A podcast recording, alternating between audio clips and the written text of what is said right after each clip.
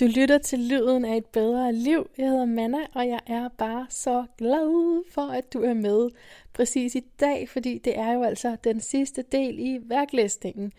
Så øh, det er noget af en æra, der slutter, som startede i februar, hvor jeg på valentinsdag, ikke noget mindre end det, inviterede Emil Brodersen til at blive interviewet, og altså med en forhåbning om, at han ville sige ja til at gennemgå hele bogen med mig, fordi jeg synes, det var, jeg kunne ikke overskue, hvordan jeg skulle interviewe ham mm, om hele bogen på en gang. Så det var derfor, at vi endte med at dele den op i fire bidder, og har haft det her mellemrum imellem, sådan at det lige kunne nå at bundfælde sig, og selvfølgelig også, at man kunne nå at læse til hver gang.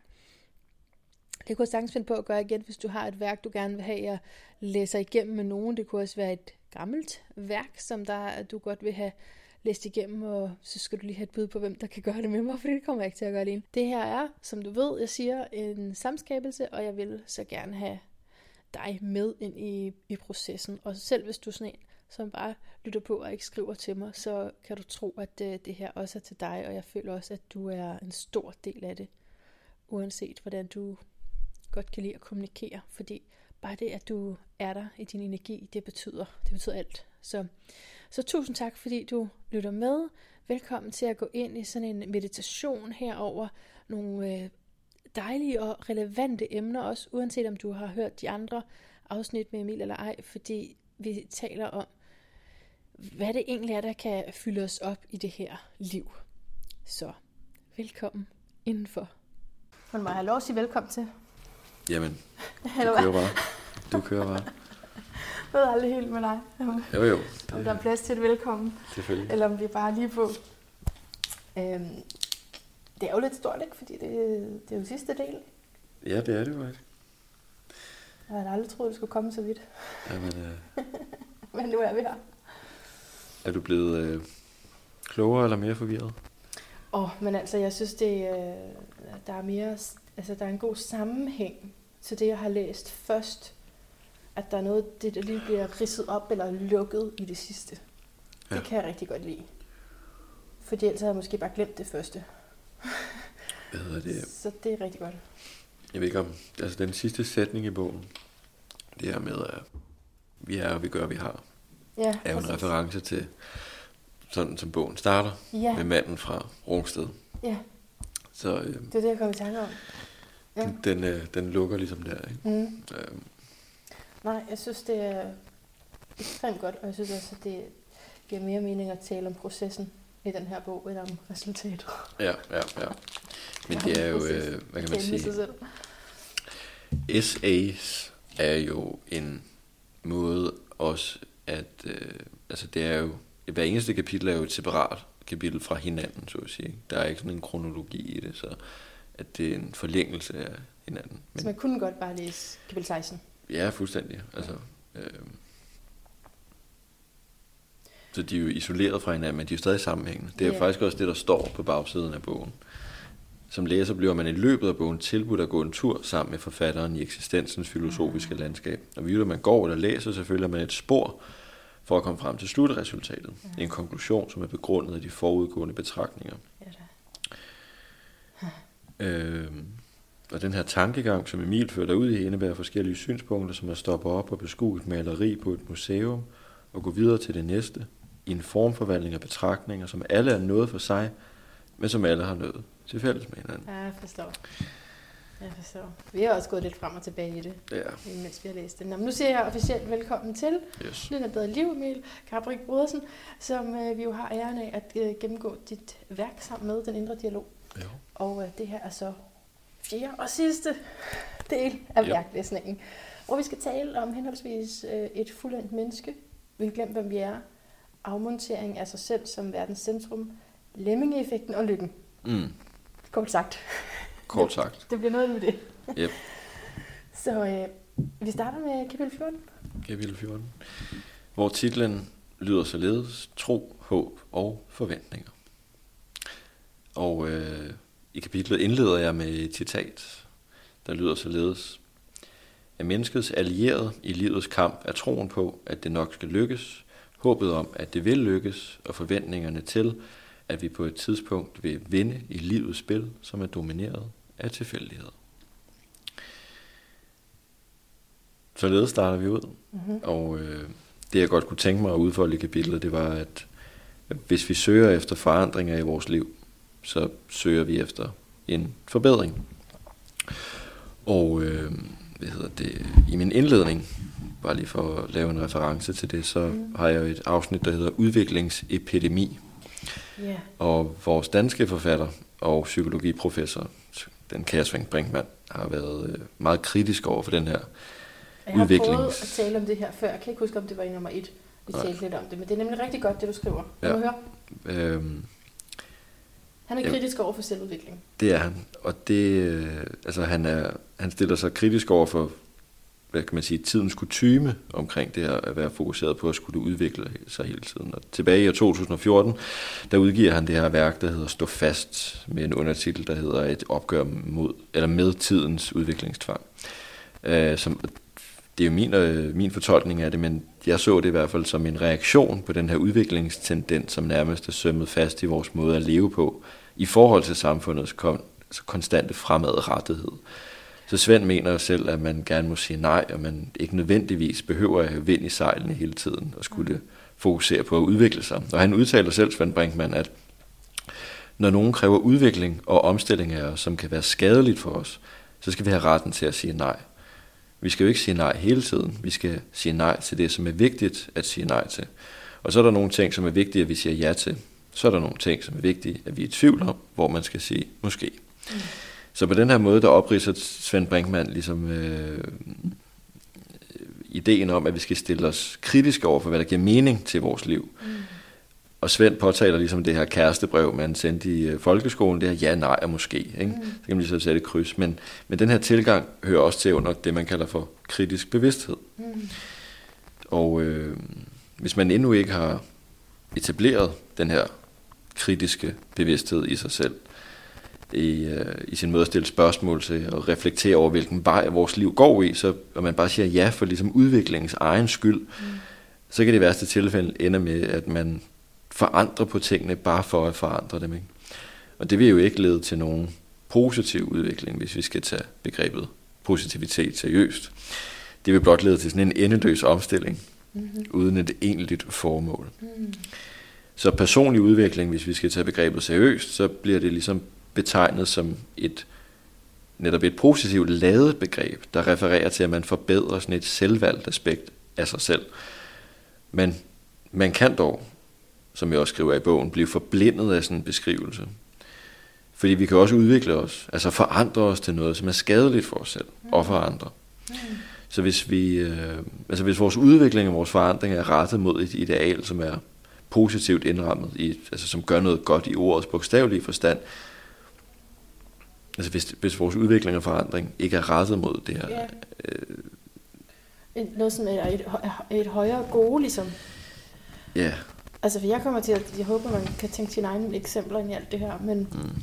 jeg kommer til at tænke på, øh, når man er, er selvstændig, ja. så er der mange, der vil fortælle dig, hvordan du skal indrette din business. Ja. Og du kan udvikle det af dig selv ikke, til at blive på en bestemt måde, så du kan indgå i en business sammenhæng. Men mm. er det godt, tjener det helheden? Og det skal man, jeg siger ikke, det ikke gør, men det skal man lige overveje. Mm. Så lige overveje, hvad er det for nogle sider, man understreger af sig selv, og har man lyst til det? Også i forhold til, hvad verden sådan mere har brug for. Fuldstændig rigtigt. Det er sådan noget, jeg kommer til at tænke på, når du siger det der. Fordi personlig udvikling er jo en betegnelse for en, øh, en forandringsproces, som vil lede til en forbedret udgave af enten mm. sig selv eller det vilkår i tilværelsen, man, man forandre. Ikke? Så udvikling refererer altså direkte til, at man, at man udvikler nogle allerede etablerede egenskaber, som mm. derved vil forøge sine kompetencer inden for noget. Mm. Øh, som forhåbentlig vil resultere i, at man bliver den her fornyet og forbedret udgave af sig selv. Øhm, men man kan sige, at kunsten er ligesom også at være forudindtaget om, at livet i sig selv forandrer sig med tiden, og vi som mennesker derved også forandrer os hele tiden. Ikke? Er den naturlige udvikling. Præcis, ja. Øh, så med henblik på det her personlige udvikling, så er man ligesom nødt til at finde en balance gang imellem stabilitet og fleksibilitet. Ikke? Fordi hvis vi er alt for stabile, så vil vi blive snæversynet, og i værste tilfælde, så vil vi jo nærmest blive fundamentalistiske. Ikke? Men hvis vi er alt for fleksible, vil vi sådan skøjte rundt, øh, og aldrig finde sådan et, et ståsted, ligesom Bambi på glat is, ikke sandt? Så balancen imellem stabilitet og fleksibilitet altså handler om at, at ture sige nej til det, som ikke giver mening for en, ja. og tage imod det, som er værdifuldt for en. Ja. Så man ikke giver afkald på det, som ligesom er med til, at, at ens liv er sammenhængende og har betydning. Så det handler om at have den her faste grund at stå på, hvor man samtidig er indstillet på at rykke sig i den retning, som beriger ens liv med mening. Øh, så har jeg en metafor i bogen, som altså man kunne sige, at øh, det er ligesom at være sådan et levende træ med fødder, som man, øh, hvor man kan bevæge sig og slå nye rødder. Øh, fordi ja. vi er jo nødsaget til at kunne omstille os og justere vores måde at betragte tilværelsen i, på, altså i kraft af de naturlige forandringer, som processen gennem livet vil generere. Ikke? Du har også noget andet med, med det der træ, ikke? Jo, netop. Øh, men for at færdiggøre det her, så idealet er jo netop at finde den her balancegang mm. mellem stabilitet, som vi kan kalde for ståfasthed, mm-hmm. og fleksibilitet, som vi kan kalde for forandringsdygtighed. Mm. Ja. Øh, så man skal altså ikke udvikle sig for udviklingens egen skyld, eller følge med øh, hvad hedder det, på en eller anden bestemt bølge, fordi det er tidens kutyme at bevæge sig i den givende retning. Altså det skal give mening for en. Ja. Ellers vil man medløbe på andres præmisser, og derved er der således ikke tale om nogen form for udvikling, derimod en, hvad kan man sige, en opløsning af ens egen person nærmest, ikke? fordi ja. man følger med flokken i stedet for at lede sig selv. Det kan også tale om effekten Jo, ja, lige præcis. Ja. Så hvis, den her, hvis ens udvikling, hvis vi skal tage udvikling seriøst, og, og ligesom tilskrive noget, altså det er jo et, også et, et begreb, der ligesom har været under angreb for mange kritikere, fordi, åh oh nej, udvikling igen, ikke? Mm. Men hvis vi skal prøve at sætte det seriøst udvikling, øh, begrebet, så øh, hvad hedder det, hvis ens udvikling ligesom er meningsløst rettet mod nogle idealer, som andre mener har værdi, mm. men som man ikke selv kan se betydning ja. i, så må man ligesom søge nye veje. Det er det. Det er det, man må omstille sig derfra. Ikke? Ja. Øh, og Ja, så, så, det, så det er jo så at overveje de kriterier og have en kritisk bevidsthed omkring det. Præcis. Øh, og, og der synes jeg også, det synes jeg også, vi kommer nærmere ja, ja. i de her sidste kapitler, hvor du for eksempel taler om øh, overensstemmelse og uoverensstemmelse. Ja. Kapitel 15. Kapitel 15 hedder faktisk, hvad er et fuldendt menneske? I reference til, hvad vi lige har talt om med det her med, om forandringer nødvendigvis er lige med forbedringer, så har jeg, det, det er faktisk første afsnit i kapitel 15, der hedder, er forandringer nødvendigvis lige med forbedringer? Og hvis man nu spørger, hvis vi skal tage udgangspunkt i et eller andet eksempel, så hvis man spørger et ungt menneske i dagens verden, så hvad vil du opnå i livet? Ja. Så lyder svaret oftest i hvert fald, at øh, jeg vil ændre verden til det bedre. Ja. Øh, og det er især i dagens verden øh, med klimakrisen, som vi befinder os i, som også er virkelig seriøs. Altså, det er nærmest et uhåndterbart problem, mm. hvis vi ikke gør noget nu. Mm. Så øh, det er, man, man kan sige, det er en ambition, øh, som mange mennesker har, mange unge mennesker har, for ligesom at ændre verden øh, og al den, for dens ubalance og forvente op til noget bedre. Ikke? Øh, og ikke kun for ens egen skyld, men også for alle andre levende væsener biodiversiteten og endda for selve klodens skyld. Ikke? Mm. Øh, så i den moderne kultur, der er ambitionen netop om at forandre verdens ubalancer et nobelt standpunkt af besiddet, synes jeg i hvert fald. Og ligesom at arbejde på at forbedre et forhold eller et vilkår i tilværelsen, som kan hjælpe med at forhøje livskvaliteten for mennesket, indikerer også, at man er opmærksom på en given ulighed eller en ubalance, som man ønsker at rette op på eller justere. Og den kære Steve Jobs, vi har snakket lidt om Apple før, yeah. men øh, Steve Jobs han var ude at sige, at folk, som er skøre nok til at tro, at de kan forandre verden, er dem, som gør det. Og det er der måske noget om. Mm-hmm. Fordi dem, der tror på det, det er dem, der gør det. Ja. Og øh, man kan sige, at noget kommer noget, af intet så kommer intet. Så mm. selve det at gøre noget er, det kan man sige, et, et, et godt startskud. Ikke? Ja. Men det spørgsmål, jeg stiller mig selv i det her kapitel, som jeg ønsker at konfrontere læseren med, det er, at hvor kommer ligesom tendensen fra, altså til at forandre på tingenes nuværende tilstand? Og hvorfor er det, vi vil ændre på tingene, som de er? Og er det overhovedet en god ting, at ligesom have ambitionen om at vil forandre på verden hele tiden? Mm. Fordi vi bliver jo, ja, nu siger jeg vi som et flertal, men altså jeg er i hvert fald blevet konfronteret med det spørgsmål mange gange, men hvad vil du forandre? Mm. Altså det bliver det ligesom om, at, at det er ligesom en forudsætning bare for at være til, at man skal forandre. Mm. Øh, men det er nødvendigvis ikke en god ting altid. Øh, Og det leder vel så tilbage til, hvad er det fuldendte menneske? Fordi det, så kan man jo sige, er det fuldendte menneske, et, som forandrer verden? mm. Eller er det som et træ? Mm. Eller som en døgnflue? Det er nogle eksempler, du har. En Ved- døgnflue, Du ja. kunne tænke dig at lige sige noget om det? Ja, men først og fremmest, så vil jeg lige færdiggøre det Ja. her med, at altså, det er jo netop vores evalueringer og af, hvad verden uden for os selv har brug for, Ja. at lige- det er indrammet af vores egen oplevelse, eller vores egen fortolkning af, hvad Altid. vi personligt mener, der Altid. mangler, så at sige. Jo. Ikke? Øh, Så vi kan jo aldrig rigtig med sikkerhed vide, om det, vi tror, verden egentlig har brug for, Mhm. virkelig er det, som den mangler.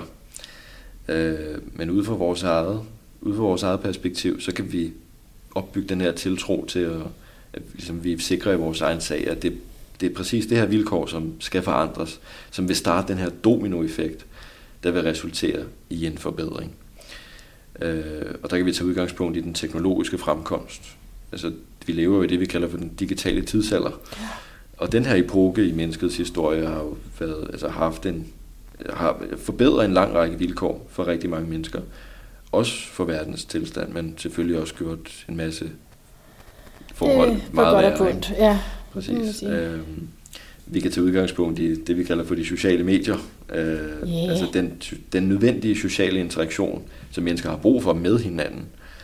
Øh, Og kæmpe fordelagtigt under krisen, eller Ja, nedlukningen, ikke? Ja, også det. Ikke? Altså, så den her fysiske nærkontakt, hvor man ligesom Mhm. ser hinanden i øjnene, er ligesom blevet degraderet ved internettets er ulempen. fremkomst, ikke? og telefonerne og alle de sociale medier. Øh, så man kan sige, at der er jo ikke noget socialt ved de såkaldte sociale medier. Det er lidt et misbrug af ordet. Fordi et medie i sig selv, det er det, man kalder for en brugerplatform, der gør det muligt at kommunikere med hinanden Ja. så kan det godt være, at man, er, man kan socialisere sig på den måde.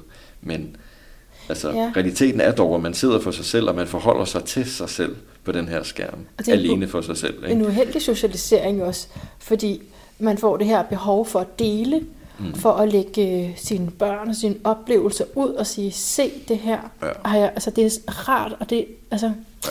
det er, jeg ved godt, det er på godt og på men der, jeg har virkelig faktisk snart brug for at sige noget mere om, om kritikken af det. Ja.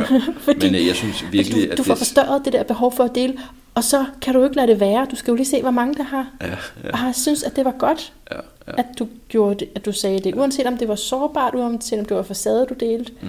så er det stadigvæk, at, at det forstærker, at du har brug for, at der er nogle andre, der siger, det var godt. At blive bekræftet i det. Ja. lige Præcis. Der er faktisk lavet et forsøg med aber.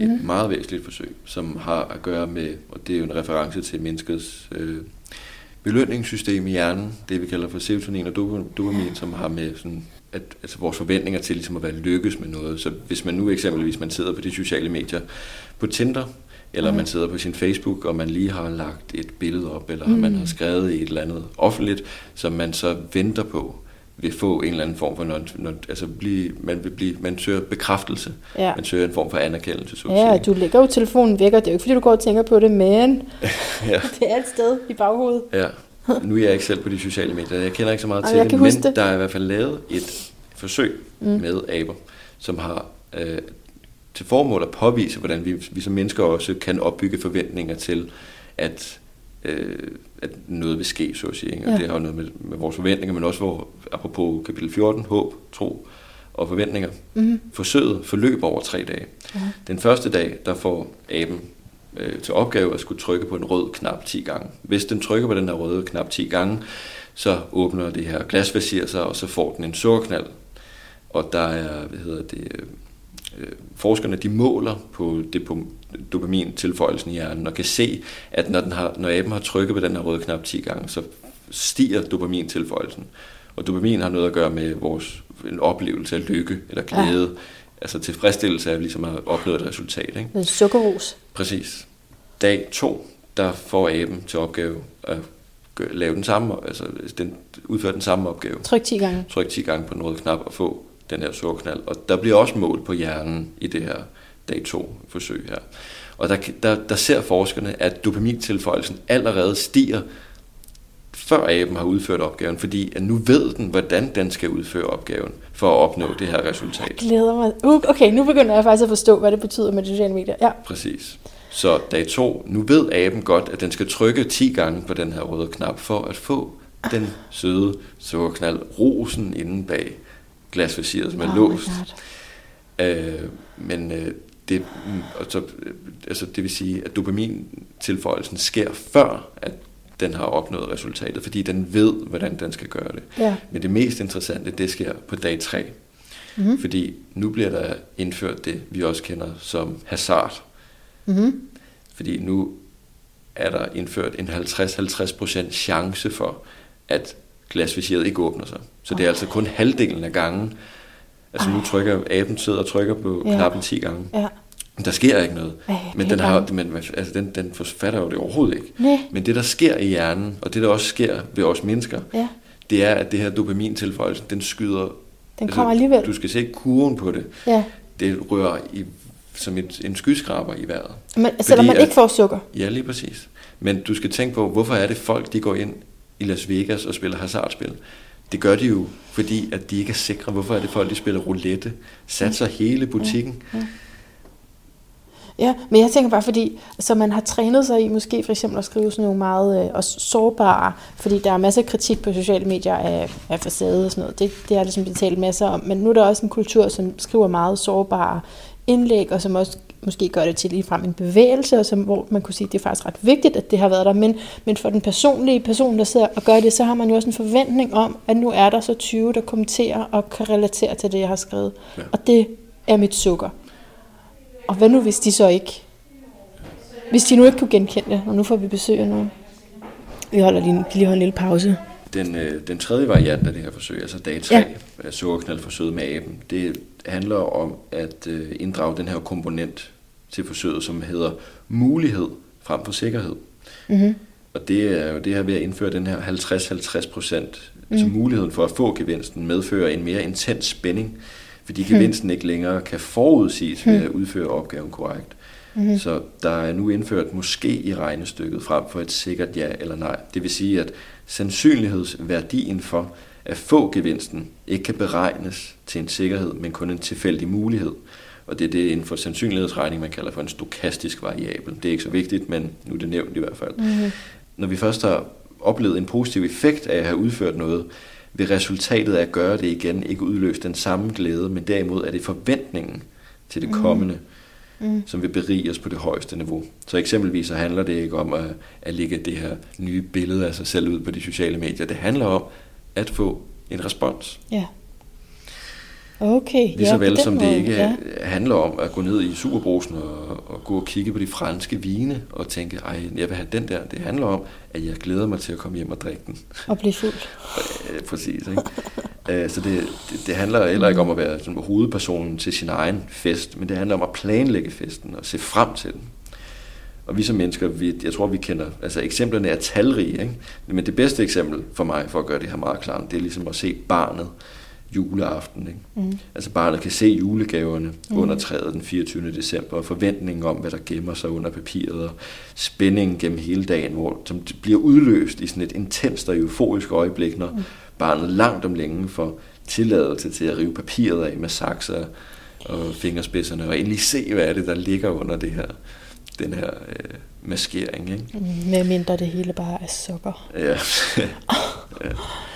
Så øh, eksemplet er bare, at øh, altså, det er noget, der, der afspejler sig i forhold til, i forhold til hasardspilling. Ja. Altså folk, de spiller jo ikke roulette for at vinde det dobbelte af, hvad de satsede, men de startede nærmest allerede spillet ved rouletten, da man betalte sin entré til casinoet. Mm-hmm. Fordi i det øjeblik, man... Det er et sats. det, det er en spændingsoplevelse. Ikke? Ja.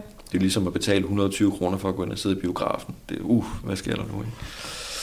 Så måske er det bare fordi, at jeg har tabt tilstrækkeligt nok gange, at jeg nu flytter mig fra det der roulettebord. Yeah. Altså det tror jeg faktisk. Det er simpelthen fordi, der, der er for mange, så jeg har fået for lidt likes, så nu gider jeg simpelthen ikke mere. Men altså, man, man bedømmer jo alting med et museklik på, øh, altså en, med en pil, der peger opad eller peger nedad. Ikke? Ja. Øh, og vi ytrer vores holdninger i den her overfyldte kommentarsektion. Ikke? Og Twitter er jo et pragt eksemplar på, hvordan overfladiske budskaber og kommentarer kan have en virkelig, virkelig negativ indflydelse. Negativ og stor. Fuldstændig. Ja. Der er jo en epidemi i forhold til det, vi kalder for fake news, ikke? hvor mm. man ligesom kan rekonstruere eller opdægte en historie mm. med forhåbning om den givende omtale, der følger med, mm. for eksempel. Ikke også? Og den menneskelige opmærksomhed er jo blevet til en vare for firmaer, som ja. har et produkt, de skal sælge. Det er, det. det er jo et af tidens allerstørste dilemmaer. Fuldstændig. Øh, så den menneskelige opmærksomhed, som jeg siger, at, at ligesom blive lavet om til en vareform. Mm. Altså som, hvad kan man sige, altså netop for firmaer, mm. Øh, som har et produkt, de skal sælge, og der er de sociale medier ligesom platformene, hvorpå brugerne mm. er lavet om til kunder. Ja. Og erhvervsmæssigt, så kan man jo sige, at den her forandring øh, har været med til at forbedre virksomhedernes profit, men øh, rent humanistisk er enhver person blot et middel til målet for industrierne. Ja. Og det er en katastrofe. Og så er vi tilbage til de der underliggende værdier fra, for, hvad man kunne kalde udvikling. Præcis. Ikke? Så hvad hedder det, en lang række af de forandringer, hvad kan man sige, fortidens mennesker, altså vores forfædre, der har skabt, øh, prøver vi som den nuværende generation ligesom at få tilbage til det, som engang var, før den pågældende forandring blev i gang sat. Ikke? Så øh, altså, hvad kan man sige, ved industrialiseringen og hvad kan man sige, bilens fremkomst. Ikke? Mm. Det var jo en revolution på det her mm. tidspunkt i forhold til transport. Man kom A til B på hurtige måder, men det vil gøre, det er, at man, man tager jo noget, som ikke hører til ude i atmosfæren, men der, som er nede i jorden, så pumper man det ud. Mm.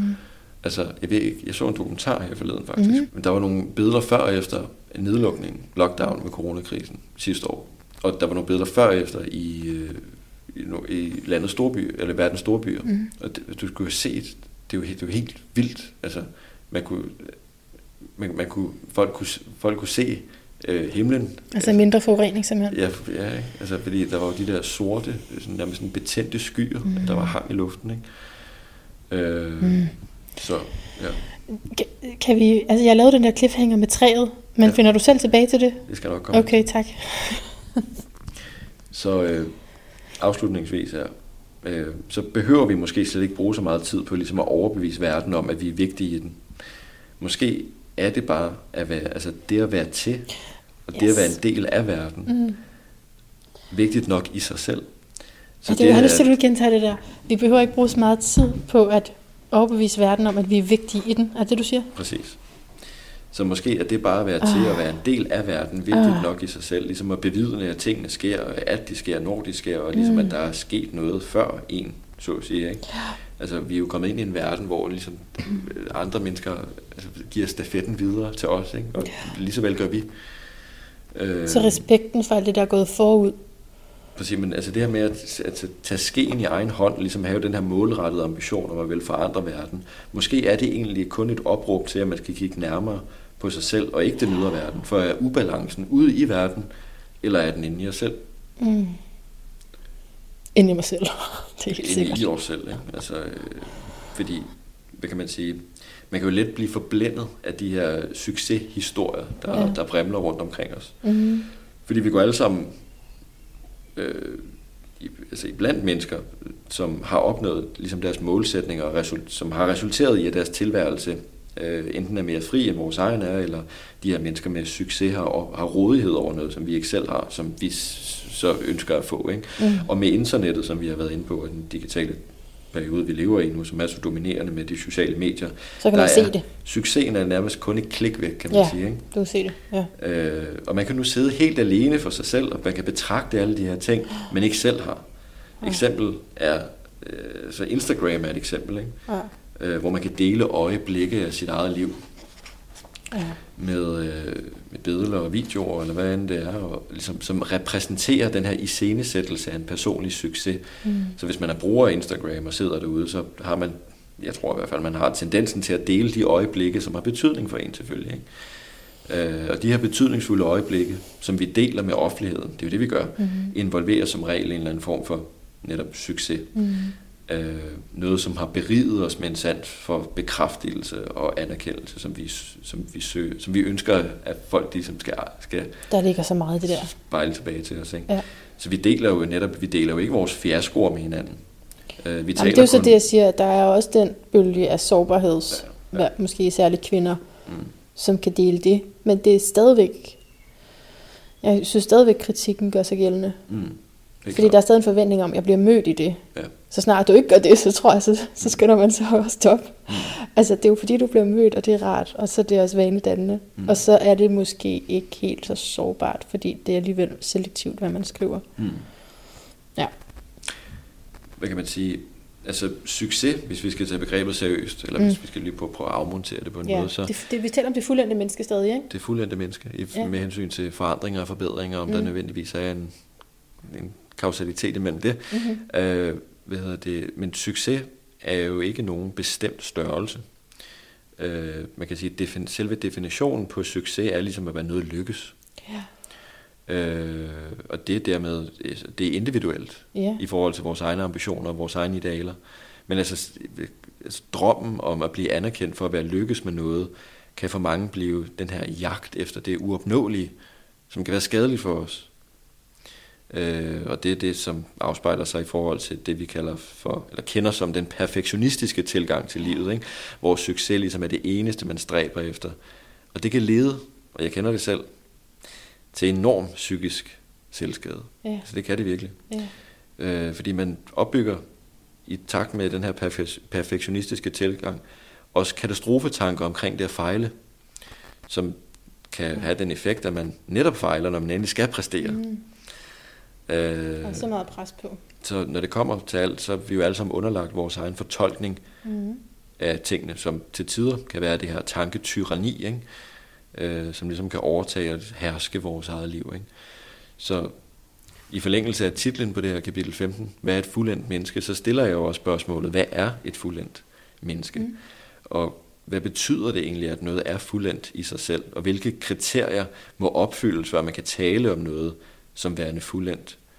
Og kan man overhovedet definere, hvad et fuldendt menneske er i den her sammenhæng? Men hvis man skulle tage logikken i brug, for ligesom at prøve at anskue det her spørgsmål, så vil man jo sige, logisk set, at noget er fuldendt, når der er tale om noget, som er udviklet til dets maksimale potentiale, mm.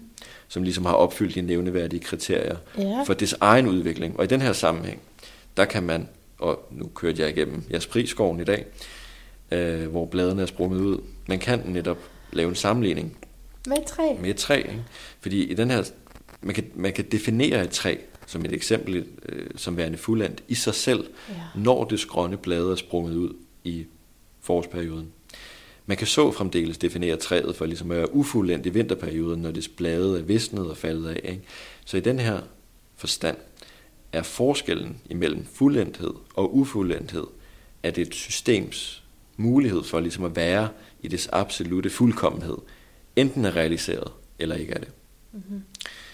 Så spørgsmålet, vi skal stille os selv nu, er, om det overhovedet er muligt at definere, hvordan og hvorfor, og ikke mindst, hvornår man kan tillade sig at betegne et menneske som værende fuldendt i sig selv. Skal jeg lige citere dig? Jamen, det må jeg gøre, du bare. På, på, på side 398. Meningen i livet omfatter det at blive fuldendt i processen ved at blive afklaret med livets eksistentielle spørgsmål. Så tager du det lige i den retning, jo. Ikke? Præcis. Så er det faktisk, altså, du bruger ud fuldendt. Ja, både i forhold til processen, og så i forhold til, at det er de eksistentielle spørgsmål, som jeg går ud fra, det er det, der gør, at vi så bliver klar på, hvad er det, der er i overensstemmelse for mig med, at jeg kan sige, nu er jeg fuldendt. Mm. Fuldstændig rigtigt. Øh, og, hvad kan man sige, øh, altså vi kan jo, for at lave en reference, så kan vi jo umiddelbart godt alle sammen øh, konkludere, hvad et godt menneske er. Fordi det kræver ligesom nogle moralske, gensidige egenskaber og kvaliteter, som altså det, bare det at være god mod sin næste, ikke? og mm. selvfølgelig også være god mod sig selv, at behandle mm. andre, som man selv ønsker at blive behandlet, og værne om sin, sin kone eller kæreste, hvis man har sådan en, og sin familie og sine venner. Men generelt bare det at hjælpe folk i nød, ikke? Øh, det, det, synes, det tror jeg godt, de fleste kan være enige om, er, er en okay definition af et godt Mm. øh, menneske. Men det fuldendte menneske igen, ikke? altså det succesfulde menneske, kan ikke betegnes som noget sådan universelt perspektiv, som det gode menneske Mm. eksempelvis kan beskrives som. Øh, der er mange filosofer igennem tiden, der har prøvet at beskrive øh, og tage, tage begrebet fuldendthed op. Ikke?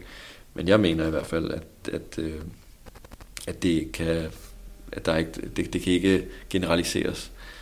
Øh, altså fordi nogen vil jo mene, at det at være fuldendt øh, er, en, er et ens betydende med, når man ligesom har opnået den karriere, man gerne øh, man har arbejdet sig frem til. Ikke? Øh, centreret omkring sin egen intelligens og mod og viljestyrke. Øh, når man har den, den bil i sin garage, og, øh, som man har ønsket sig, ikke? Og, og den kone eller mand, som man altid har drømt om, og som man kan dele sin tid sammen med, og selvfølgelig også det her arbejde, som giver en økonomisk stabilitet. Ikke? Øh, det at reproducere sig med børn, øh, som kan vokse op i Men det er slet egen, ikke sikkert, at det giver egen, lykken. Sin egen fodspor, nej overhovedet ikke. Øh, som man skal selvfølgelig også have tiden til at flyve til, til varme og drikke drinks mm. og hvad der ellers følger med. Ikke? Mm. Men, men bare den her korte beskrivelse, det her tænkte, det er et mm. tænkt beskrivelse. Ikke? Altså, for en anden person, der sidder og lytter med derude ved at sige, at det, det har intet med et, et fuldendt liv at gøre, det mm. der. Øh, så det handler om vores egne idealer og vores egne måder at fortolke vores egen tilværelse på. Ja, frem for de idéer, vi har fået med os kulturelt set. Præcis. Af familien, og så ligesom prøve at pille dem ud. Ja, helt klart. Um. Altså fordi, jeg har jo arbejdet i en kort periode sidste år i en børnehave, mm. og der var mange, eller ikke mange, der var nogle af pædagogerne i hvert fald, som også øh, spurgte ind til, og det, det gør man jo, fordi at man skal have tiden til at gå også, og så spørger man børnene om, Nå, men hvad vil du være, når du bliver stor? Ja. Øh, men, men bare det, at man spørger ja. så unge børn, også i den tidlige folkeskole, ja. og man ligesom skal tage stilling til det, altså man skal tage stilling til sit liv mm. øh, 50 år frem, altså, altså det er jo det er absurd. Ja, Fuldstændig, det. Ikke? Jeg ved stadig ikke, hvad det er. Altså, som mennesker, der er vi jo alle sammen øh, hierarkisk orienteret. Altså, vi holder nøje øje med vores medmennesker, alt fra, at man springer over i køen, om hvordan man, hvordan man klæder sig, hvilket arbejde man selv har i forhold til andre, ens uddannelsesniveau, og hvordan andre tager sig og agerer, ud fra et spørgsmål om, hvad der sådan er socialt acceptabelt. Ikke? Men det er jo ikke kun en evne hvis vi skal køre noget evolutionsteori ind over, som er forbeholdt os mennesker. Altså vores nærmeste slægtninge, chimpansen eksempelvis, er også et flokdyr, som lever i sådan et stærkt, hierarkisk øh, orienteret liv, ikke med hensyn til øh, resten af gruppen. Men altså, vi som mennesker, vi har flere ting til fælles med vores nærmeste slægtninge, end man, man umiddelbart vil tro. Altså, vi deler 98 procent af den samme mm. genetik, ikke? Øh, vi er sociale, vi er også territoriale, vi er hierarkiske væsener, som både kommunikerer med hinanden med mimik og berøring og bevægelser og posturer og, og andre former for kropslig attitude, ikke sandt? Øh, og det her element, som skaber den radikale forskel imellem menneske, aberne og menneskerne selv, ikke? er menneskets kognitive kapacitet til ligesom at efterarbejde og processere informationer på et langt højere niveau end, det rest, end resten af dyret. Ikke? Øh, og mennesket, vi kan samle informationer sammen, og vi kan etablere viden, og vi kan videregive informationer, og det har været lære fra vores erfaringer i den her udviklingsproces, som vi også har talt lidt om. Og den her egenskab, den forudsætter den her rettighed i mennesket, hvor igennem mm. der altid vil være en eller anden form for begrænsning, som mm. vi føler, vi skal bryde. Yeah. Ikke sandt? Øh, så, så livet for det pågældende individ, det kunne være hvem som helst, øh, kan opleves mere frit, fordi at vi hele tiden, altså, der vi, vi, søger, vi søger den der frihed med der er mere at komme efter. Der er mere at komme efter. Og du siger, at viden har kun værdi i kraft af dens endnu ukendte grænse. Præcis, ja. Og hvis der var en grænse, så ville man ikke give søge den viden, fordi så ville man måske, altså hvis jeg lige var tæt på, så ja. det var det ikke så motiverende. Men det der med, at, at det er endeløst, det er meget motiverende det, for at blive ved med at være i live. Ja, præcis. Altså, fordi hvis, det havde en, en, hvis man vidste, at viden netop øh, var, var endeligt, ikke? og man kunne nå en absolut viden om alting, så det, jeg stiller mig kritisk over for, at man overhovedet gad at beskæftige sig med noget som helst, ja. fordi at, at der, ligesom, der var en, øh, en grænse for det. Ikke? Men altså, ja. man, man kunne stille det sådan her op, at hvis man er gymnasieelev, så er ens ønske ligesom at få huen på med et godt snit. Ikke? Når man så har fået huen på, ønsker man videregående uddannelse og indsamling af den her viden øh, til at forøge vores kompetencedygtighed til vores fremtidige arbejde. Så hvis man endelig når så langt, og man bliver praktikant i en virksomhed, så er ens mål ligesom at blive fastansat. Mm. Når man så er blevet fastansat i mm. den virksomhed, så vil ens ønske måske være at lede firmaet. Mm. Altså kunne få en højere stilling, eller sågar starte sit eget firma. Mm. Når man så endelig har startet sit eget firma, eller er blevet CEO, eller hvad hedder det, CEO, Ja, ja, jeg tror, projektmanager, ikke? Det lyder rigtigt. så vil ens ønske netop være at nå til det næste, som giver et større stykke af livets muligheder, og derfor bryder de begrænsninger, som vi befinder os i. Så essentielt set så handler det om for et hvert menneske at bryde de her begrænsninger i livet, som holder os tilbage for at blive fuldendte. Mm. Så hvis vi ønsker, et, altså vi, vi ønsker et større stykke af alt det, som vi allerede har, og, og det, som vi ikke har, ønsker vi også et stykke af. øhm, Jeg ved ikke, om det er, om hvor, fordi i mine noter øh, er det også lidt kaotisk her, men Ja. vi er der. Vi har glemt, at vi er i live. Det er den, vi er ved nu. Vi har glemt, at vi er i live. Det, øh, har, det er i hvert fald et lille afsnit, jeg har. Vi har Ja. glemt, at vi er i live. Fordi på det her subjektive plan, vores egen oplevelse, øh, har, tror jeg, altså det er, en, det, det er et postulat fra min side i hvert fald. En stor del af menneskeheden har glemt, at de er i live. Altså selvfølgelig ved man jo godt i praktisk forstand, at man er i live, fordi vi automatisk befinder os i en eller anden bevidsthedstilstand, ikke sandt? Mm. Men fra dag til dag, og jeg er også selv lidt, jeg kan også inddrage mig selv i den her beskrivelse. Det er altid Øh, os selv. Ja. hvad hedder det, så er man ikke rigtig i kontakt med eksistensen. Altså og universets utallige mysterier, som bare ligger lige foran vores fødder og venter på at blive opdaget og gennemskuet og Mm. mm. beundret, ikke sandt? Øh, altså, ligesom, altså, pludselig, altså, altså man, man, ligesom at opdage, at man ignorerer sin egen næse, når man perciperer, altså man kigger, ikke? Så, øh, men altså, på tilfældige øjeblikke i løbet af dagen, øh, kan vi komme i kontakt med os selv igen. Øh, og vi kan opdage, at vi rent faktisk eksisterer. Mm. Øh, og det kan vi ikke gøre eksempelvis. Nu sidder vi i et yogacenter igennem mm. meditation, så kan man Ja. komme i kontakt med sig selv igen. Og det handler i bund og grund om at få den her reflekterede distance til vores psykologiske processer, som rider tiden Altså, som en mare, altså ja. rider afsted med os, ikke? Ja. Øh, og nedgiver vores intellektuelle processer. Øh, og på en eller anden måde også at demaskere, det er et filosofisk begreb, demaskere, rive facaderne væk, og ligesom se på verden, turde se den i øjnene, Ja. i det, jeg kalder for den skådefuldhed. At den rent faktisk er til stede. Ikke? Øh, Ja. At, at vi er til stede, og det mysterie, det er at være til stede. Øh, fordi i vores dag-til-dag levevis, i vores hverdag, hektiske hverdag, så prøver vi ligesom at være et skridt foran eksistensen hele tiden. Altså vi prøver at være skridt foran alting i den sammenhæng med, at vi har mange ting at gøre. Ikke? Altså Mhm. dagens mange gøremål. Ikke? Så vi planlægger alting ned til den mindste detalje for ligesom at bevare et overblik og en kontrol. Og vi er allerede der, hvor vi skal hen, før vi er kommet dertil, Ja. fordi vores tankegang altid er centreret omkring det, som kommer til at ske, i stedet for det, som egentlig foregår. Jeg synes, og det er sådan et rum, som det her kan, ikke? At reflektere over det, som hele tiden sker, og, og, og det, som kører ind i os selv, ydre som indre støj. Ja. Det er faktisk noget, jeg prøvede at sige i introen på, det, på den sidste, Ja, så jeg reklamerer for den, øh, 215. Øh, lige præcis det der med, at, at så, altså, det er meget smart at have sådan en tid til, hvor man reflekterer over det, fordi så kan det påvirke, hvordan du handler. præcis. Fordi det er ikke sikkert, at du har mulighed for at gå ind i de der store tanker, mens mm. du handler. Vel? Det, det gør vi nu. Lige præcis. Det er det, vi gør nu. Øh, så man kan sige, at, at vi grubler, de fleste, og jeg har også et, et offer for det her, altså vi grubler mere over det, som ligesom, øh, altså vi grubler over tilværelsen, mere end vi føler os til stede i den, kan vi sige. Mm.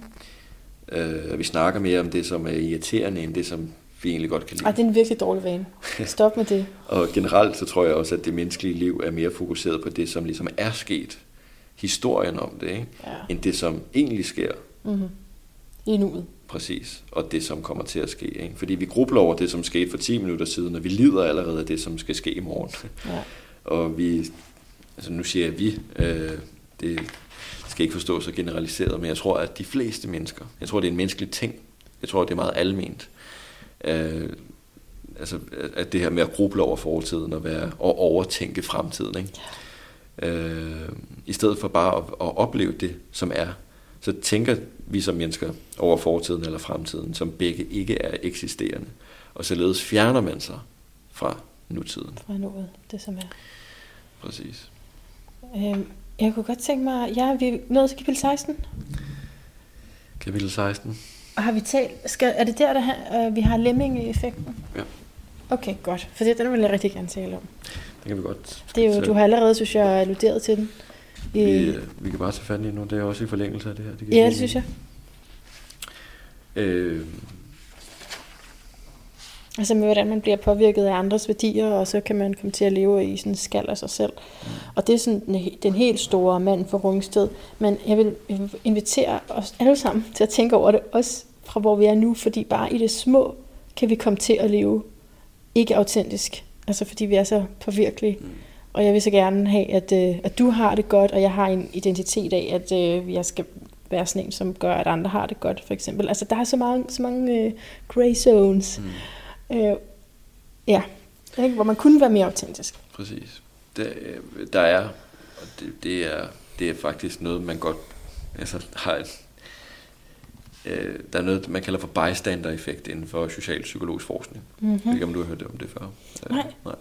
Men det er et, øh, lad mig prøve at opstille et, et, et eksempel omkring ja. det. Øh, bystander-effekt kalder man det. Så hvor skulle man falde henne, hvis man skulle falde? skulle man gøre det på Rådhuspladsen, hvor der passerer 100.000 mennesker forbi hver eneste, hver femte minut, hvad jeg lige vil sige. Mm. Eller skulle man gøre det herude på gaden, hvor der ikke er særlig mange mennesker, men dog nogen. Mm.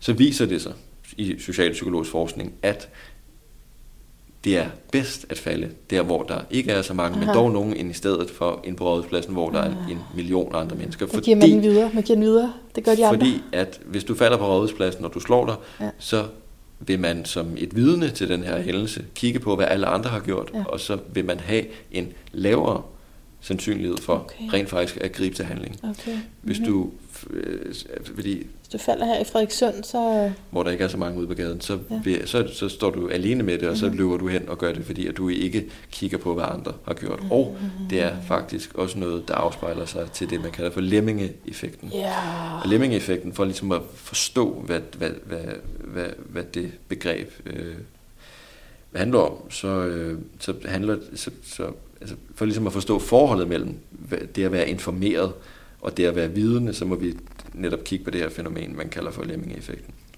Og den her effekt er en social-psykologisk mekanisme, som er inkorporeret i alle mennesker. Altså, øh, hvor en, hvad kan man sige, et eksempel vil være, at en person starter med at gøre noget, som andre efterligner. Og ideen bag Lemming-effekten er, at en række personer ligesom adopterer en bestemt form for adfærd eller, eller tro, uden at have et konkret vidensgrundlag for, hvorfor man kopierer den første beslutningstager eller hvorfor man burde gøre det. Øh, man er informeret, men man er informeret om, hvad man gør, men man er ikke vidende om baggrunden for, hvorfor man gør det, fordi man efterligner andre, så at sige. Ikke? Øh, så man kan personligt sammenligne den her lemming-effekt med det, man kalder for domino-effekten. Der er altså en person eller en gruppe, som starter med at gøre noget, hvilket bliver etableret som sådan et form for regelsæt mm-hmm. eller norm i kulturen. Øh, og så er der rigtig mange andre, der efterligner, uden at reflektere over, hvorfor man personligt gør det, eller burde gøre det. Ikke? Man gør det bare. Øh, og derved opbygger man den her legitime tiltro til den første beslutningstager, uden, altså, og, og man, man følger den samme rute, som vedkommende ligesom har lagt. Ikke? Og fænomenet, det eksisterer overalt. Man, mm. man, øh, man kan nærmest ikke undgå at ikke at se det, hvis man ved, hvis man kender til Lemming-effekten. Så det kan man gå ud og være lidt opmærksom på bagefter, hvis man mm. har lyst til det.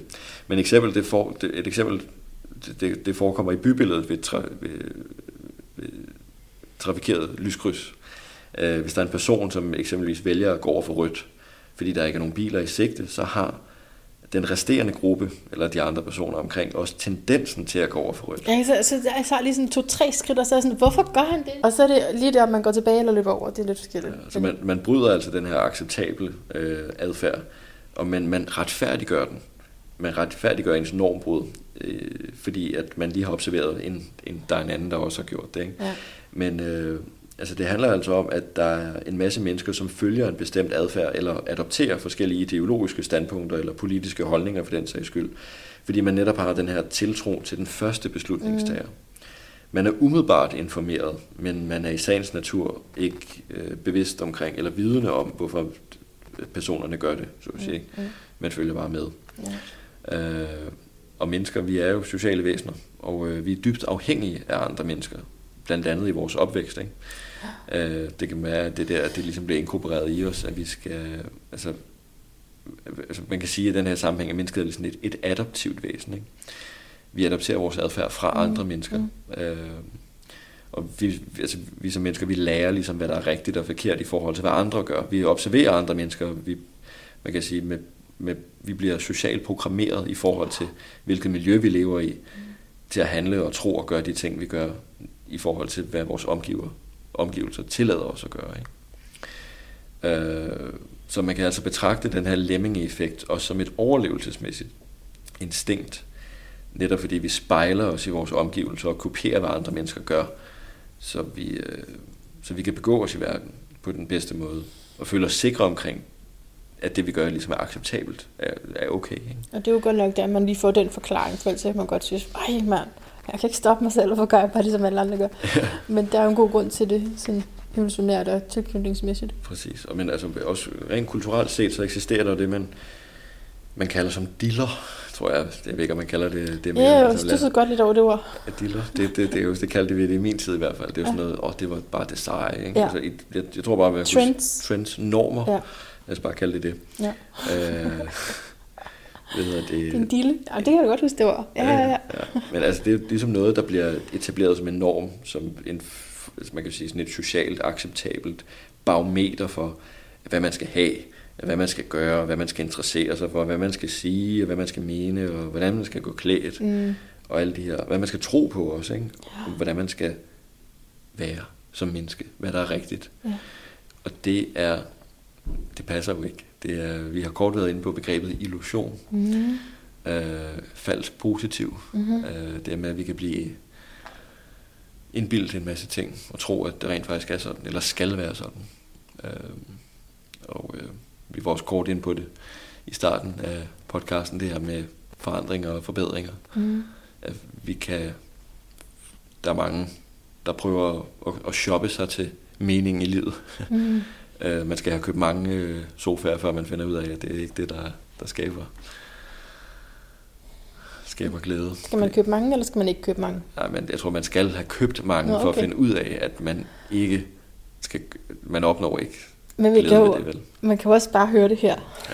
Ja. så slip for. Jamen, der er jo nogle ting, man godt må lade være med at nødvendigvis at erfare, ikke? Jo. Og så er der andre ting, man til synligheden er nødt til at gå igennem. Præcis, men altså det er lemming-effekten, apropos, ja. så kan vi også tale om reklamebranchen, altså den her funktion ligesom forbundet med lemming-effekten i reklamebranchen, fordi man kender jo fænomenet, man kalder for branding, øh, som ligesom er salgs- og marketingsafdelingerne i hver virksomhed, som står for ligesom at håndtere den her del.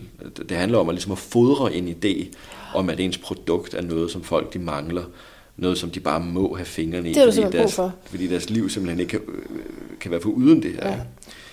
Ja. Øh, og der har jeg et eksempel i bogen med, det var dengang jeg var lille, der så jeg de her reklamer med næst, den her Nestea-reklame. Ja derude i den her ørken, hvor der var en, øh, en afklædt person, der åbner den her næstige, og der var selvfølgelig baggrundsmusik, og det hele harmonerede, mm. og øh, vedkommende åbner den her næstige og tager en tår. Mm. Og i min mund, den føles nærmest som Sahara på det her tidspunkt. Og så spurgte jeg jo selvfølgelig min mor, om jeg ikke måtte få en 20'er, om jeg kunne gå ned og købe den her næstige. Mm. Og øh, sørgeligt men sandt, så var jeg faldet i reklamebranchens fælde. Ja, fordi jeg var, manipul- jeg var blevet manipuleret til at tro på, at jeg havde brug for noget, som jeg egentlig ikke havde brug for. Det det. Så øh, det kan man jo godt gå og tænke lidt over i sin dagligdag om, det man tror, man går og har brug for, egentlig er det, man har brug for. Fuldstændig. Altså kig på alle de brains, du har omkring dig, og så tænk, hvor så jeg det her første gang? Og det er jo, det er jo så vildt, fordi vi tit ikke ser det, ikke? Altså, mm. jo, det, det er sådan to sekunders reklamer, der kommer, ja, så har man ikke, man ikke engang opdaget, jeg, jeg, at man hørte faktisk en gang, jeg hørte engang, øh, det er mange år siden, jeg ved ikke, om det passer, at øh, de der reklameskilte, der kører, mm. at der er installeret sådan et kamera i, Nå. som, øh, som kan se, øh, altså på en eller anden måde kan, kan genkende, hvilken person, der går forbi, og så skifter det i forhold til... øh, det, det lyder vildt, ikke? Det er jo i hvert fald det, de gør på Facebook. Altså, så det er jo ikke... Ja, lige præcis. Det, det er ikke så langt ud igen. Nej. Så man kan altså hurtigt blive manipuleret til at tro på noget, som i sagens natur ikke sådan understøtter øh, noget, man, man skal... Ja, den bæredygtige, øh, langvarige lykke, ikke? Og det er jo... Nu skal du skal have lov at gøre det færdigt, men jeg vil lige sige for, at det, den, din epilog handler om lykke. Jeg har epilog, og epilog er jo det ens betydende med afslutningen på bogen. Ikke? Og der tænker jeg, der kunne jeg afslutte med at tage fat i lykken. Ja. Fordi det er altså et, øh, et fuldstændig uhåndterbart begreb. Der er mange, der har prøvet. Svend Brinkmann har faktisk lige øh, skrevet en ny bog også om, om lykken. Okay, okay. Øh, men epilogen hedder jo, lykken er lunefuld. Ja. Øh, og jeg starter med et citat, der hedder, jeg har det så godt, som jeg kan have det lige nu, og hvis det ikke er godt nok, så skal det nok også blive bedre. Ja. Bum. Ja. Og øh, første afsnit det kalder jeg for livskunst, fordi filosofien, store dele af filosofien i hvert fald, Det er det, det hele handler om. det handler faktisk om, hvordan er det, vi opnår, ikke nødvendigvis en lykke, Kunsten men, at leve. kunst, men et godt liv, Ja. så at sige. Jeg tror, jeg nævnte et uh, citat sidst fra uh, den græske ilo- filosof Epikur, der Mhm. mm-hmm. lyder således, at den filosofi, som ikke lindrer nogen lidelse, er falsk. Ja. Og det citat, det er med til at så man får filosofien ind i livet. Ja. Øh, Ja, det Altså- er et rigtig godt citat. Altså, for det, som siger, at det, det er jo ligegyldigt, hvis ikke det gør noget godt for dig. Altså, hvis Præcis. ikke det lindrer noget. altså den der, den der evige filosoferen og psykologiseren omkring alle mulige forhold, det kan være fint. Men hvis vi skal ligesom give kraften øh, Ja. tilbage til filosofien, mm. så skal vi bruge filosofien som sådan et menneskeligt heal. Det skal være et menneskeligt healingsprojekt. Ja. Men altså kutumen for, hvordan man betragter filosofien i dagens senmoderne samfund, læner sig tæt op af det, jeg kalder som et, et videnskabsideal. Hvormed man betragter det menneskelige liv som en form for genstand, altså noget ydre, øh, ikke noget sjæleligt, noget subjektivt. Så den her gængse opfattelse af det lykkelige liv er ligesom, at man kan sætte en formel på det. Ikke? Vi får kort ind på det med det fuldendte menneske. Mm. Det her med, at man kan udarbejde de her hypotetiske modeller for, hvordan ens tilværelse burde være, for derved at opnå det her lykkelige liv. Man skal have det her, og man skal have det her, og man skal opnå alle de her ting, fordi så er ens lykke ligesom gjort. Ikke sandt? Ikke? Ja. Øh, det mener jeg er en decideret illusion, altså en falsk positiv. Øh, fordi vi kan aldrig blive lykkelige. Vi kan kun være i tilstanden. ja, fordi du får siger jo simpelthen, at så snart der er en jagt, så er der en angst. For ikke at nedfælde byttet, Ja, eller ikke nå målet. Ikke? ja. Præcis. Så, så selve jagten Ja. Men, er altså, mod målet. præcis. Men, altså, hele filosofiens hjerte, hvis vi skal vende tilbage til det i forhold til Ja. ja. altså kunsten i filosofien, ikke? Mm. det består ligesom at bruge dens øh, indfaldsvinkel til at blive et bedre menneske og leve et bedre liv ved at Mm. stille spørgsmål Yeah. af eksistentiel art. Altså spørgsmål, der sætter vores egen tilværelse i perspektiv til, hvordan den er, men også hvordan den kunne være. Mm. Så vi forholder os reflektivt til den. Så spørgsmålet eksempelvis er, hvem er jeg, og hvilke værdier er med til at gøre mig til et godt menneske? Mm. Øh, altså ideen bag det her spørgsmål, det er jo at styrke et menneske i at tænke over, hvad et godt menneske er. Øh, kigge på de muligheder, der, der er altså, tilgængelige for ligesom at finde ud af, hvad, hvad Ja. men også, så- altså, fordi når man siger noget, så, forudsætter man det modsatte, så at sige. Ikke? Mm. Så man kunne også stille sig selv, hvad er et, et dårligt menneske, altså det der kontra, kontra, altså, kontrapositionerne i det. Ja. Øhm. Men altså den, den filosofiske tilgang til at stille de her eksistentielle spørgsmål, hvem er jeg, er, synes jeg i hvert fald, i nyere tid, øh, i vores digitale tidsalder her, øh, lavet om til sådan et, et øh, altså det er blevet afmonteret øh, til gavn for den her, den her praktiske måde at forholde sig til livet på. Øh, hvor at værdien i vores liv ligesom er afhængig af, hvad kan man sige, den sociale status, Mm. den hierarkiske fordeling, Mm. øh, og alle de her materielle ønsker, vi har, økonomisk velvære og så videre. Ikke? Øh, det kan man selvfølgelig ikke komme udenom, også spiller en, en kæmpe stor rolle, men øh, der er også andre måder at tale om det på. Ikke? Mm-hmm. Så i min optik i hvert fald, så er det fuldstændig umuligt at opstille en formel på, hvordan et menneske bør leve sit liv for at være lykkelig. Ja. For man kan, som jeg har nævnt, aldrig blive lykkelig, men i fremtiden, man kan kun være lykkelig i nutiden. Øh, og den her kapitalistiske tilgang, eller ideologi, har ligesom infiltreret vores tankegang og vores begær, øh, hvormed det lykkelige liv ligesom iscenesættes ud fra tesen om, at man skal forbruge sig øh, til meningen, og ligesom at erhverve sig alle de her ting, som på en eller anden forunderlig vis vil resultere i, at man bliver lykkelig, fordi man har ejerskab over en masse ting. Ikke? Og det er netop et, et, et salgstrik, som er, som er til lykke ikke? Til, til industrierne, ja. øh, hvor kunden er lavet om til et middel til deres egen økonomiske vindingsskyld. Ikke? Ja. Øh, men altså, der er en, en lang række filosofiske retninger, som vi kan tage udgangspunkt i. Eksempelvis den stoiske grundtanke Yeah. er fantastisk. Ikke? Fordi der vægter man sin forbindelse til sig selv som det vigtigste, frem for at rette sin opmærksomhed ud i verden. Der skal man altså have fokus på sig selv, og derved opnå en erkendelse af sig selv. Øh, fordi man kan jo ikke, altså det, det bliver lavet den, den her skældning imellem det objektive, som det som sker ud i verden, det som vi ikke kan kontrollere, og derfor vi behøver at bekymre os om. Og der bliver vendt indad mod det subjektive, det som indbefatter vores, vores måde at forholde os til os selv på i livet, og vores egen tilværelse, og de ting, som vi kan kontrollere. Eksempelvis vores reaktioner i forhold til bestemte situationer, vi befinder os i, og hvordan vi personligt betragter det, som sker i verden. Det er jo noget af det, vi har en indflydelse over. Mm. Så det er altså det, vi skal rette vores opmærksomhed hen Det er subjektivt, det er subjektivt. som jo er rigtig meget, vi har talt om i den indre dialog. Ikke? Mm. Altså med den her tankestøj, og hvordan du kan regulere det. Og du skriver så også her, at i stedet for jagten på lykke, så handler det om at finde en måde at håndtere en indre balance, så man ikke oplever for store udsving i sit følelsesliv på Ja. daglig basis. Ja. Det, det, er det, er jo, det er jo meget stoisk, altså, ikke? Jo. men det er jo rigtigt, altså, og, hvordan kan jeg mestre mit liv Mm. hele tiden? Mm. Frem for at øh, jeg skal lide indtil, at når jeg er 60, så har jeg opnået et eller andet, Mm. som jeg synes var godt. I hvert fald dengang jeg startede med at stræbe efter det. Mm. Helt klart.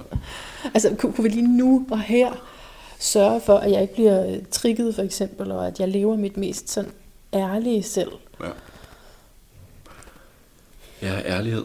Mm. Ærlighed. At være ærlig over for sig selv. Ja, det er det der med at demaskere, Mm. du snakkede om før.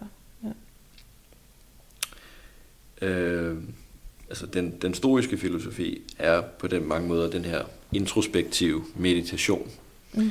øh, som har til formål at fortælle os selv, at, øh, at der er ligesom ingen højere mening er med noget som helst andet, end det vi vælger at give mening til.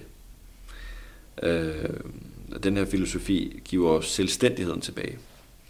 Fordi, øh, hvad kan man sige, altså frem for at være bundet til sin egen illusion om, hvad et godt altså hvad, hvad, hvad kulturens øh, stereotype øh, idéer om, Mhm. mm-hmm. hvad et godt liv er, så giver man sig selv altså ansvaret for ligesom at bestemme, hvad er det, hvad det egentlig det er, det gode liv. Og så kan man så sige, at lykken er, er herinde, den er ikke derude. Øh, og Ja. på den måde, der nævner jeg faktisk også, at, at hvad kan man sige, altså forestilling om det her, den, den evige lykke, øh, er netop en forestilling, Ja, og derfor en form for illusion. Fordi hvis, vi, jeg har, vi har talt om begrebet forestilling før. Vi sætter virkeligheden foran os aha. som noget kommende, altså en forudsætning. Ja, Øh, men vores forestillinger hænger nødvendigvis ikke rationelt sammen med, hvordan tingene egentlig forholder sig. Nej. Således så kan vi opbygge de her historier, de her fortolkninger af, hvad lykken indebærer, som ligesom er indrammet af nogle fuldstændig uopnåelige idealer, ja. som vi aldrig nogensinde vil kunne manifestere vores måde at leve på. Ja. Øh, så først og fremmest, så synes jeg, det er en forkert øh, tilgang at, at tale om lykken, som om man skal have, have den til at vare. Mm. Øh, fordi lykken er, hvis vi skal tage begrebet seriøst, så er det en relativ tilstand, som vi tidsvis kan, bevæ- kan befinde os i. Så de her kortvarige effekter. Ja. Men lykken kan aldrig blive en permanent tilstand. Mm.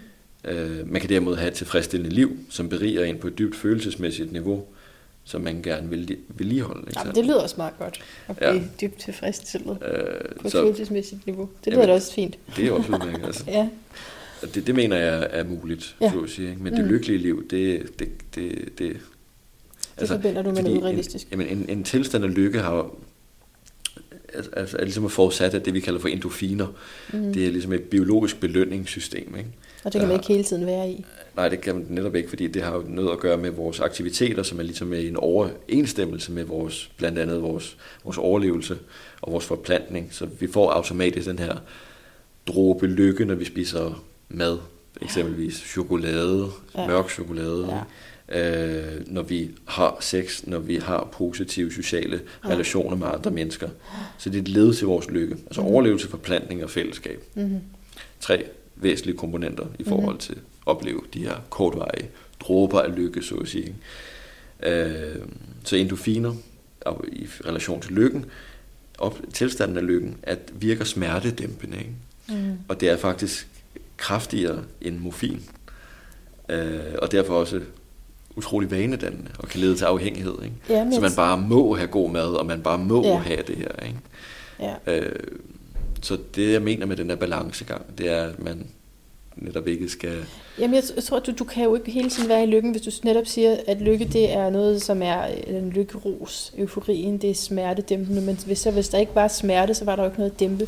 Altså, vi består også af kontraster og lever i polaritet hele tiden. Ja. Altså, hvorfor der kan være lys, skal der være mørke, ikke? Præcis. Man kan altså ikke betragte tilstanden af lykke på en entydig fasong heller, fordi at tilstanden kan blive stimuleret på mange forskellige måder på forskellige mennesker alt afhængig af hvilket først og fremmest udgangspunkt man har i forhold til det, man gør.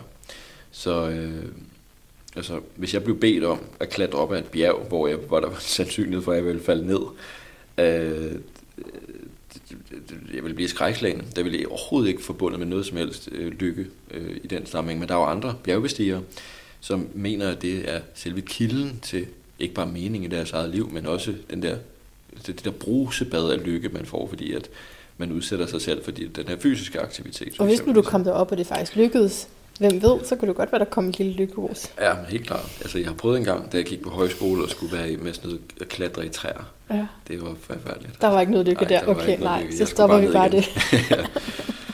øh, så for at tale om lykke og meningen bag det at opleve lykke, handler det grundlæggende om at sætte sin egen bevidsthed i betragtning til et aktivt følelsesliv.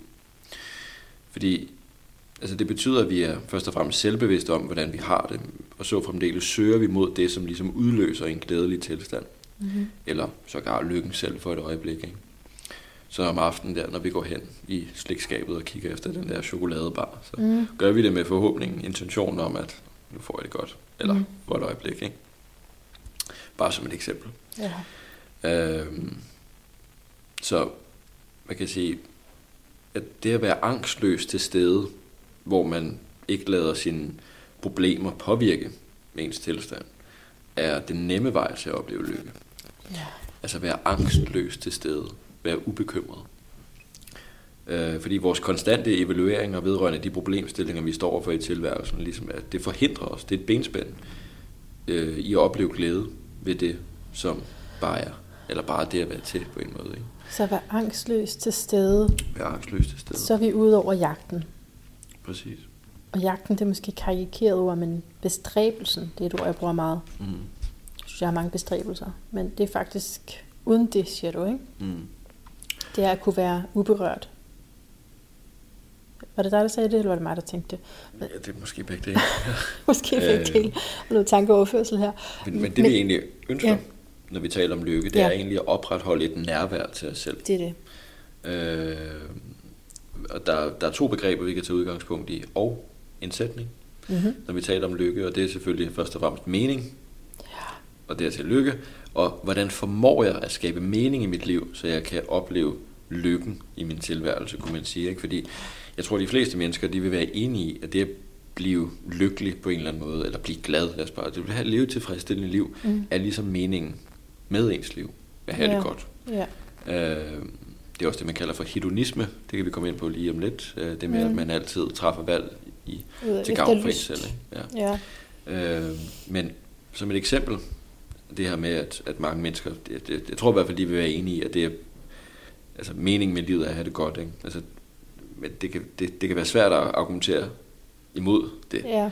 Øh, men før man kan anskueliggøre spørgsmålet om lykkens plads i menneskets liv, mener jeg i hvert fald, at skal man først sætte sin egen tilstedeværelse i perspektiv til, hvad lykken indebærer.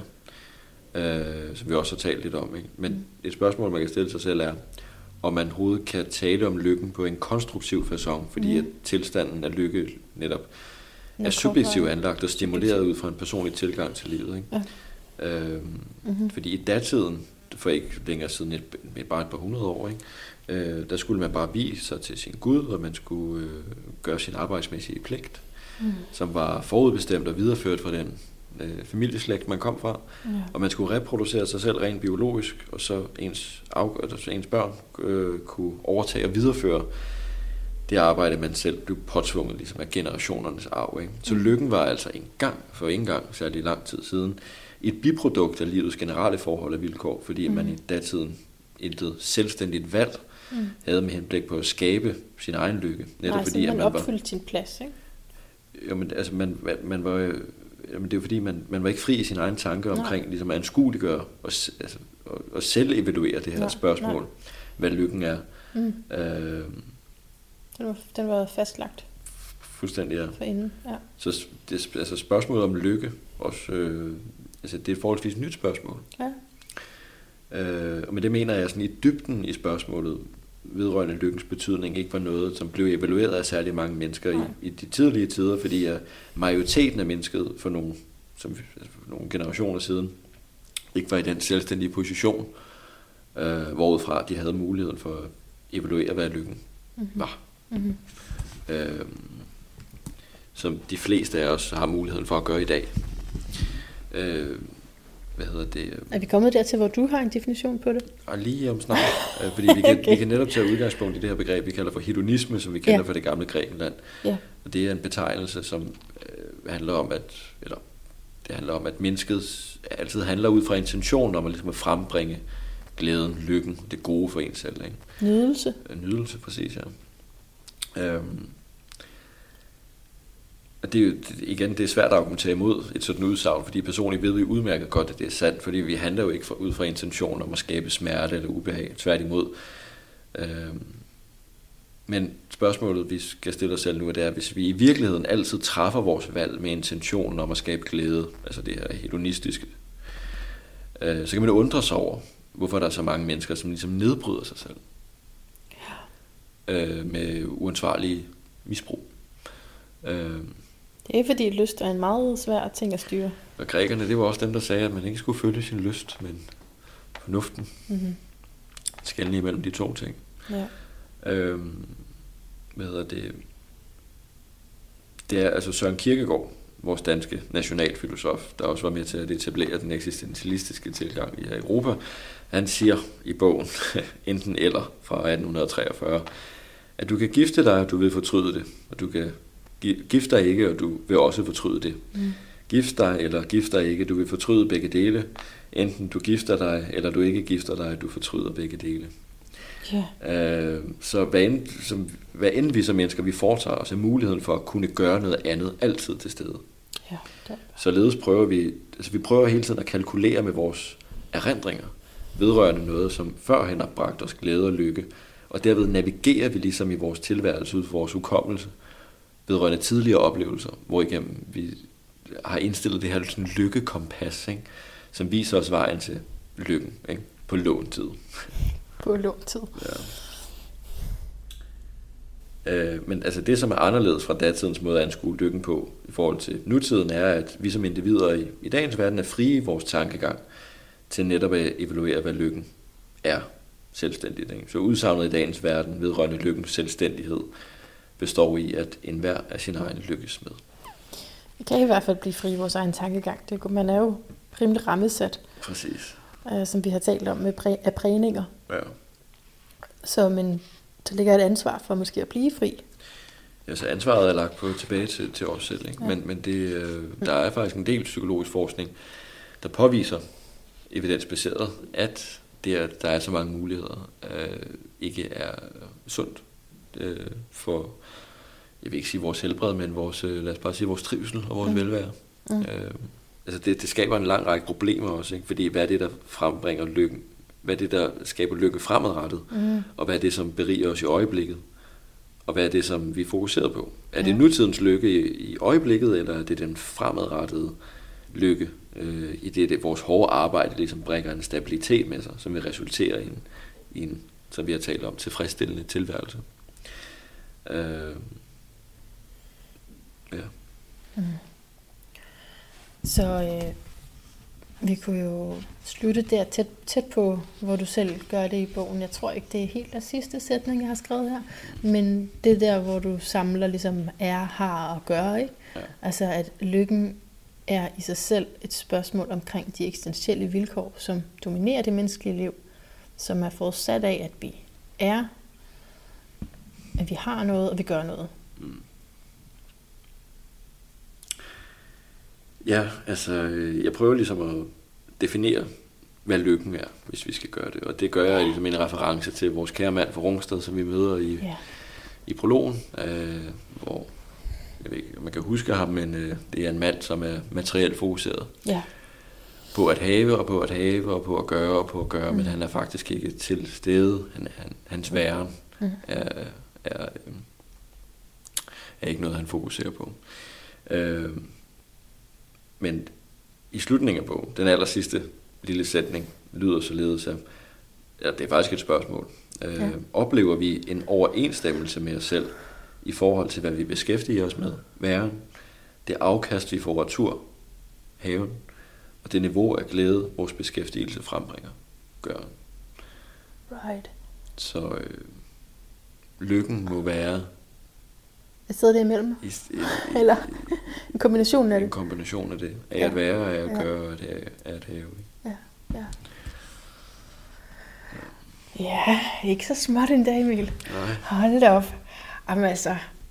Det er meget dybsindigt. Det er det, og det er, jeg er så glad for det her, jeg tror, jeg har sagt før, at du har skrevet den her, den indre dialog. Ja. Øh, så vi får det her rum til at tænke over det Og og også bare egentlig bliver vagt til selv at, at lytte til, hvad der sker inde i os, ikke? Ja. Altså hele tiden at, at prøve at forme det lidt måske. Altså det er jo en, øh, det er en bog, der, der, der ønsker at stille, som vi også kort har været ind på, at stille en masse spørgsmål. Mm. Og umiddelbart betragte disse spørgsmål. Øh, og gå i dybden med nogen, frem for, for nogle andre. Ikke? Det er man nødt til. Og så, øh, så altså, det, er jo ikke en, øh, det er jo ikke en bog, man, øh, som vi nævnte også før, vi talte lidt om det, der man, man læser kronologisk. Man kan jo nærmest slå op i den, ja. finde et eller andet. Øh, så slå ned på det. Ja. Og i gang med det. Og altså, jeg skal spørge dig om, øh, hvad din lyd af et bedre liv er lige om lidt, men jeg kunne godt tænke mig lige først, at du siger højt og tydeligt inde i mikrofonen, øh, hvor gammel er det, du er, Emil? Jeg er 27. Du er 27 år, ja. og, og, og du har allerede skrevet den her, og redegjort for mening med livet og lykke, og altså, hvad bliver ikke det næste? Og der, der har du så faktisk allerede noget jo, ja. du kan svare på det. Ved jeg, jeg. Øh, jeg har jo lige skrevet en roman. Du har lige skrevet en roman? Ja. Du er 27 år. Et landskab kom til live, som handler om, øh, ja, det, det får man at se til Bogforum senere i år. Der kan oh, man komme forbi godt. og kigge. Dejligt. Få en snak. Dejligt. Ja. Ej, jamen jeg er altså meget spændt på, hvad der sker med dig, når du går ind i dine 30'ere. Altså, så bliver det virkelig. Altså, når du, når du allerede er her som 27, fordi altså, hvis der er et andet landskab, ikke, så er det lige der 30 jo, men, men den her roman, det bliver, en, øh, det bliver nok en trilogi. Okay, ja. Så du kan nå det op? Jeg skal op på... Øh, altså, du når ind i 30'erne, før det er færdigt? Ja, det, det ved jeg ikke. No. Den, den tog kun et år at skrive, den her faktisk. øh, men, men som jeg også vil sige, der... Altså, jeg, jeg har hørt Thomas Korsgaard, øh, vores, vores unge forfatter, øh, sige det. Maren Utang har også sagt det. Øh, det her med, at enhver bog har ligesom sin tid i yeah. sit liv, i, yeah. i, i forfatterens liv. Ikke? Yeah. Jeg vil aldrig nogensinde kunne, kunne skrive den her øh, noget lignende i forhold til den indre dialog igen fordi det er ligesom et overstået kapitel.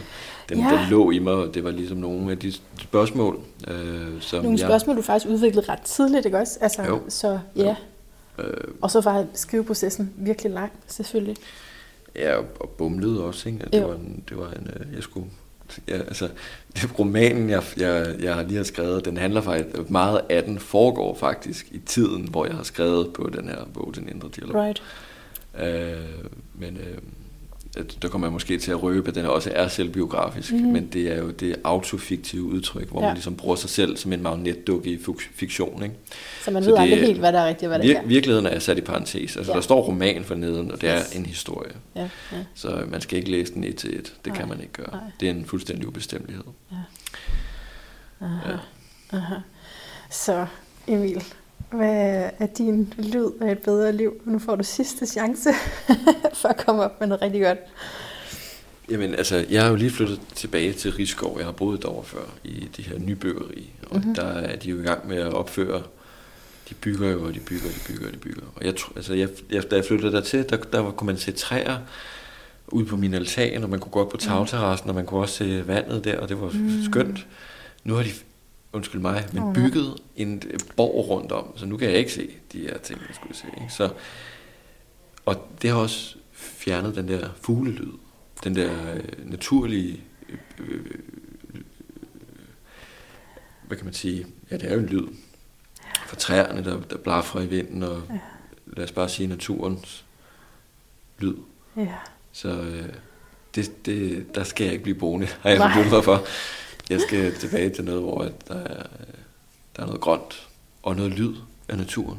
Ja. Det at gå i, i mærke, når man, når man træder på en, en pind, den knækker, og man går der, ja. man ser et rådyr.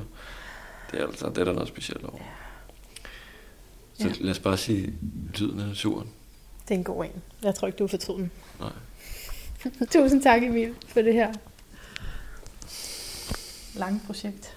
Og hjertet tak, fordi du har lyttet med. Hvis du kunne have lyst til at øh, dele den her med øh, verden, hvis du føler, at du selv har fået noget ud af den, så må du meget gerne øh, ja, anbefale den, review den, lægge nogle stjerner et sted, skriv, allerhelst skriv, hvad du har fået ud af det, eller bare lidt om, hvad du har fået ud af det. Det er så dejligt med den interaktion og lige at vide. Det betyder rigtig meget, de der øh, kommentarer. Altså, hvad er det, hvad var det, der rørte dig, hvad vagte i dig, og, øh, og hvorfor synes du, at det her var godt? Altså, jeg håber, jeg har fået sagt, hvorfor jeg synes, det var godt. Altså, men jeg kan lige sige det igen.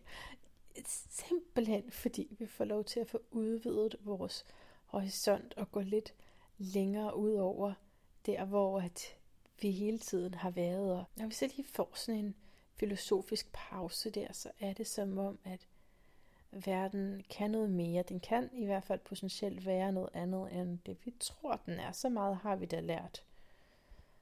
Øh, jeg talte også lidt med Emil efter samtalen her om det finurlige, hvad man husker for sådan noget, og altså, måske mere specifikt, hvad sådan en som mig husker øh, efter hver læsning.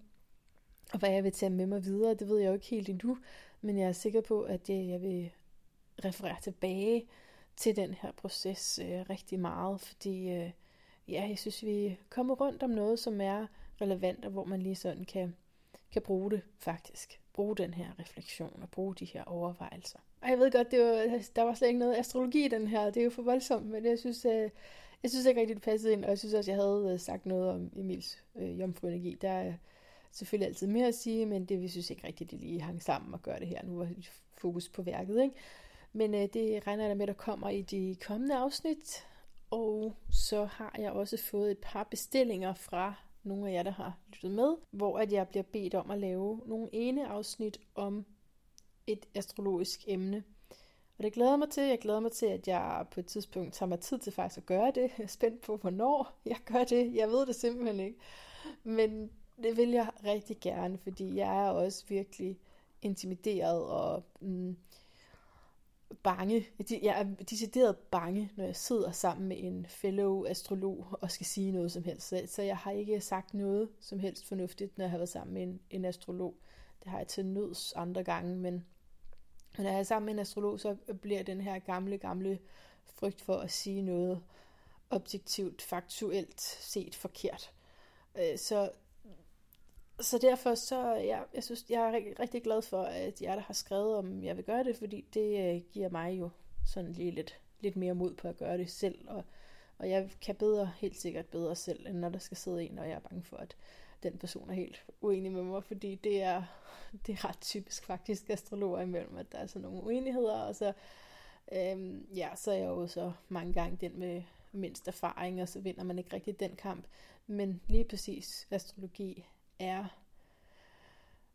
der er jo en teknisk viden, det er klart, men der er også en stor og sådan subjektiv flade. Der er, det er sådan, det er et kunstnerisk sprog, også et symbol, fortolkning, ikke? Også så derfor så, så er jeg både rigtig tryg der, og, og så kan jeg så også komme i en kontekst, hvor jeg er bange for, at, at min ligesom indre verden, eller mine kanaliseringer, om du vil kalde det, at de bliver kaldt vanskelige eller noget. Så, men ja, det, det, det kommer i den nærmeste fremtid, det tror jeg. Nu har jeg i hvert fald sagt det her.